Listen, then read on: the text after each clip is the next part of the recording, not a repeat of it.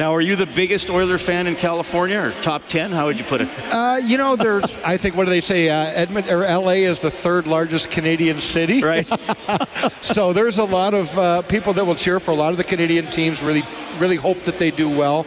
Um, you know, a lot of the former players. You know, they talk about the young players. A bit of a sometimes maybe a shadow from the old team. Hear about the old team.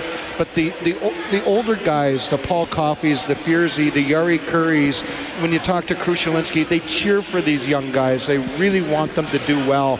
You know, when they go to Toronto, there's former guys there cheering them on, and I watch them closely. I'll watch them in Anaheim and LA when they come down, and so it's it's really fun to see the maturation of some of these young guys. And you have a, a connection to some of the guys on, on the current team. Tell us a little bit about uh, your relationship with Darnell Nurse and his family. Well, Darnell Nurse, his family living in Hamilton, uh, we're close to my brother-in-law who coached football in Hamilton. Darnell's family is so crazy athletic. When you think of his sister and his his godfather and everything else, it's just it's so impressive. Um, and when he was drafted, I got phone calls to say what a great kid, what a great athlete he is. He's going to be a kid that can play a long time because he's so big and strong and durable. You know, I called Mac T and I said, Mac T, when you hear about a kid from a young age on through his teens, when everything is really, really positive, then you know you got a good kid. And I said, you know, from everything I've got, you've got a great kid. And then my brother, who's a coach and general manager over in Geneva in Switzerland, he said Draisaitl is the real deal. He said he's a really good player. You know, his dad was a very good player, and he said it's a great pick. And both of them have turned out to be great, great picks. You must have loved Darnell scoring with that little move the other night against the Jets. well, you know, when you see a young guy really start, you know, because you know he's defensively sound. He is so big, he's so strong, he moves very well for a big guy. And then when you start to see the offense come into it, uh, you start to see guys express themselves. And I think take responsibility. Young players, when they say, okay, I'm going to make a difference here in both ends, I love to see that. Marty McSorley joining us on the Face Off Show. We're getting you ready for the Oilers and the Bruins. Tell me a little bit about the ongoing, I know you touched on it, but tell me a little bit about the ongoing connection and camaraderie with guys you played with 25, 30 years ago. It's, there's some pretty special relationships there. Well, you know, I, when I'd work at Rogers, you would see the names come across all the time Kevin Lowe, Craig MacTavish, obviously Gretzky, Messier, Charlie Huddy, assistant coach in Winnipeg. And I do a lot of charity events now, a lot of speaking events, and I'll go into a place and you'll see guys. I see Paul Coffey all the time. I'll use Mike Krushelnyski. You know, Kelly Buchberger and Craig MacTavish have come out to play. You know, Fierzy's documentary, they call and ask me to come in. I'll see Fierzy lot of different events. There's such a special camaraderie when you are in a team that really sacrifices to win, takes a step back from yourself to be part of something bigger. That's something you never give up. That's something that's so, so special. I see Jari now, whenever I see him, it's just a big hug. And he always says, Hey, Marty, it's good to see you. And he starts to tease me in that Finnish accent. And it's really, really special. It's something I really cherish. You know, I come up here tonight, I see Kevin, I see Wayne. I, you know, you see some of the old guys from playing. Davey Hunter and I drove up together from Calgary today to see the game. So that is something I, I really cherish and, and hold on to. You know, the Oilers had that incredible comeback against the Jets. They're hoping that is a springboard to some better play, to some more consistency, and some more confidence. I'm going to throw this one at you. What comes first, the winning or the confidence? Well, I don't know whether you are born a winner or you learn how to win. And I think at a young age, you know, I'm watching my own kids. I watch kids, young junior kids, and I'll have GMs. They'll ask me about certain players, and I'll say, "Boy, that kid competes. That kid loves to play." When you see young guys want the responsibility, you know, I, I remember a young Robbie Blake in LA, and I would yell at him, "Take the responsibility of this team." I think a lot of it is, it's who they are. Like, it, I don't know if you wait around for a guy to gain confidence boy, you better be that guy. You better be that guy all the way through. Because, hey, Brownie, when you're playing junior, if you want that guy to, to want to be on the ice in the last minute and dominate games, I think that comes with you. I, I, I think you see it in practice every day. I think you see it in morning skates. I think you see it in, in preparation for games. So I'm just watching those guys as they figure it out when they figure out where they need to be or where they best fit and how they make those adjustments and how hard they compete, not only in the games but day to day, just to get better and and not not to be a good NHL player, but to be the best player they can every day.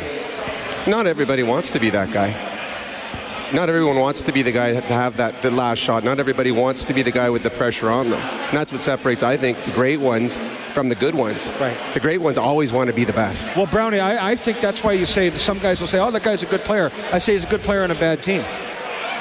Or, but this guy is a really good player on a really good team. Like I look at Leon Draisaitl, and he almost to me is the perfect second line center because he's such a big, strong horse. He wants the puck. And when he doesn't get it, he comes back even deeper and almost takes it off the defenseman's stick. And I watched that last year, and I'm like, this kid's going to be a very, very good player because I saw that right away in him. And and I, I think that's that's more prevalent in this lineup than people think. These are young kids. They're they're young. It's this is a really difficult league to be good at. Marty McSorley joining us on the Face-Off Show. Rob Brown has uh, jumped into the booth here in Studio 99 as well. Marty, the, the, game against Winnipeg, I referenced the incredible comeback. Milan Lucic got a penalty for apparently hitting too hard maybe being too big. I guess that's now a penalty. I don't know. Excessive body check. You take those. Hey, take them. But take them. I mean, when you see that, and and obviously, you know, the, the fighting declines year after year, and, and some people like that, some people don't. When you look at the physicality and accountability in the game now, do you think it's going in the right direction, or do you miss some of the, uh, you know, tactics and accountability that might existed in your prime? Well, that's a great question. I think my answer surprises a lot of people. If everybody tried to be a first-line player, which I think is should be the nature of the game, there really isn't much of a necessity for a fight. But if a fourth line guy tries to, to, to slow down a Connor McDavid and intimidate him, now there's a need for a fight.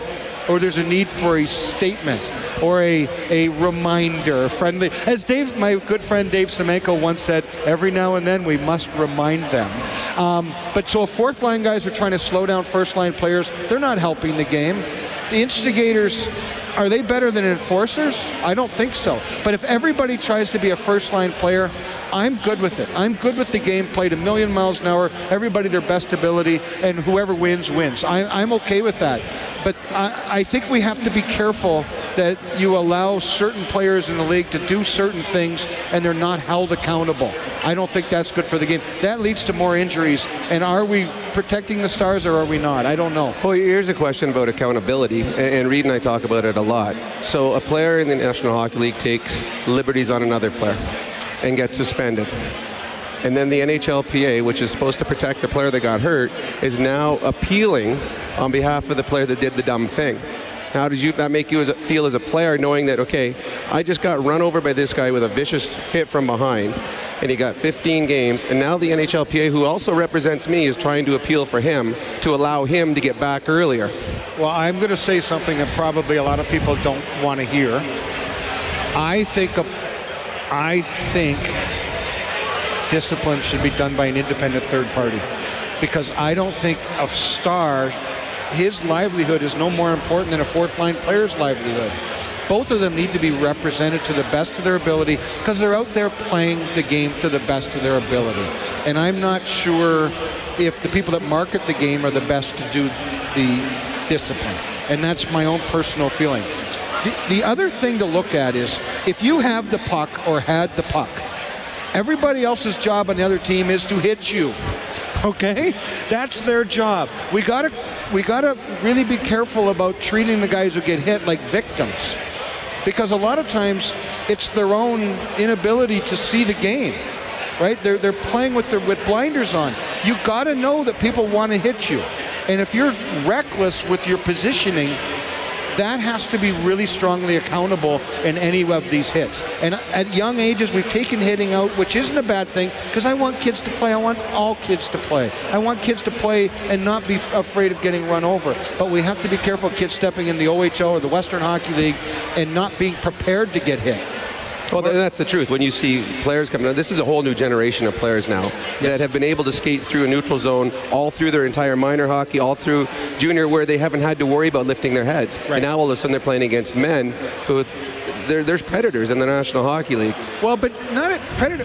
Guys' jobs are to hit people. Absolutely. Right? Well, I mean, Connor McDavid's coming down. I'm not going to outrace him. Right. So I'm going to try and stop him before he gets to full speed. Like as, as a defenseman, like I coached in the American Hockey League, and you look at the NHL. The big difference are the big guys in the NHL can skate, and those big guys, and they're looking to finish. And when they're looking to finish and they can skate, the guys cutting through the neutral zone, you're going to get hit if you're not prepared and you're not aware not only of what's in front of you, but what's coming from behind you. If you curl up, a guy coming from behind you is tracking you from behind, will finish you. And so that awareness. So I, I think we have to be really careful with the treating guys as victims and not saying you were probably negligent in your positioning. Marty McSorley joining us on the Face-Off Show. I'm glad you brought up the OHL because that's where you played your junior, and that's the trivia question tonight. 780-496-0063. I don't know if you need to give a hint. Somebody's going to know this, Marty. Uh, we want to give the winner a $50 Buffet Royale gift card courtesy Armor Insurance. Protect your home and business with Armor at armorinsurance.ca. If you get it right, you're into the grand prize draw for a $1,000 prepaid Visa gift card from Alpine Credits. Homeowners get approved. Visit alpinecredits.ca. Marty McSorley played in the OHL for what team? 780-496-0063. Can I give a hint? Can I you, give a give, you can give a hint. I need a hint. Sadly enough, it's no longer there. You're that old. Well, the league No, is the still city's there. still The there. Thanks. the city hasn't dried up and gone away. It's not an ancient you, city like Brownie. in Indiana Jones or something. It's still. Yeah, go ci- circle the ruins. Uh, Marty, just a, a, a quick thought on being here tonight in, in Studio 99, brand new, and a chance to mingle with Yeah. Oilers fans as well. Well, I, I got to go even bigger than that in saying that the, you know the Oilers management have been so awesome. You know when we closed Rexall the last year and bringing a ton of players back, I was fortunate enough to bring two of my kids back, and what a great day! My my little girl at that day said, "Dad, that was the best day of my life." Right? Came up and Jean int- intro- uh, interviewed her, she was on the clock. I took them out to skate after the morning skate. Then the last game at Rexall, A Brownie, to see so many guys that played was so awesome, right? And so many guys that that bled for the colors, right? That bled the, the orange. I, I thought was fabulous. Um, and then to see this building and opening it and what a great, what it's done for downtown Edmonton, I, I'm really, really pleased. And, you know, I come back to Edmonton probably seven, eight times a year, really enjoy it, got a lot of great friends. I, I'm, I'm so happy to be here. And, and we come up here as alumni guys, we get a chance to, to spend a lot of time with a lot of the fans. And I sit in the bowl and watch the game with the fans and really enjoy it.